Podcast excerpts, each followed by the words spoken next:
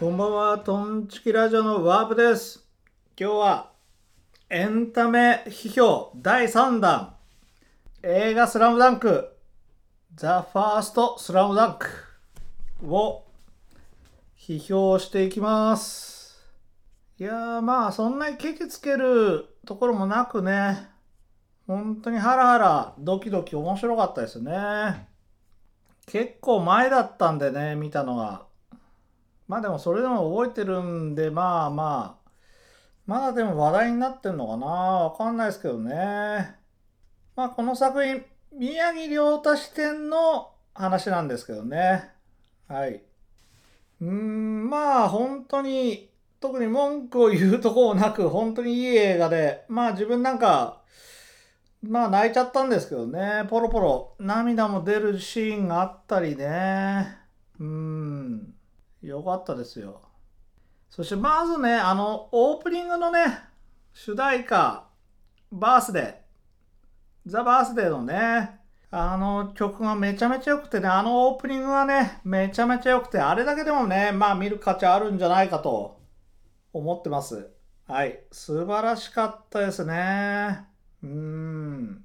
そしてまあエンディングの10フィートはね、まあそんなに、あの曲は好きじゃなかったんですけどね、まあ音楽、そうですね、劇中の音楽はたくまが担当してるっていう感じでね、あの10フィートのアルバムで、まあ、サウンドトラックみたいなのもね、入ってるんで、それはね、少しびっくりしましたね。こんなこともできるんだなと、たくまは。うん、あんまり、そうですね、あんまりこういうサウンドトラックとかね、作るタイプの人だと思ってなかったんでね。うん。まあ、サントラの方は良かったですね。はい。めちゃめちゃ良かったです。はい。うん、まあ、本当に 言うことないんだけどね、ただね、まあ、なぜ今やったのかっていうね、スラムダンクなぜ今、映画にしたのかっていうのはね、まあ、ここが一番の謎だったね。うん。なんで今なのかっていうところですね。まあ、コロナ説とかあるんですけどね、それは。そうですね。まあ、視点を、宮城亮太視点っていうだけでね、こんなに面白くなるんだという感じですけどね。先に得点いきましょうか。得点。ザ・ファースト、スラムダンク。得点は3.5です。はい。まあ、こんだけベタ褒めしたんですけどね。まあ、3.5にしました、今回は。まあ、これはちょっと余談になるんですけど、まあ、好きな漫画、スラムダンク、ワンピースっていう人がね、漫画好きだとは思えないっていうのは、まあ、これは本当に映画は置いといて、まあ、ちょっと小馬鹿にしてたんですけど、まあ、この映画自体はかなり良かったんですけどね。まず、あの、やっぱり、ネタ割れがあるんでね、結局試合がまあ、どういう展開でどう勝ったっていうのがもう分かってるんでね。そこがまず減点ですかね、自分としてはね。うん。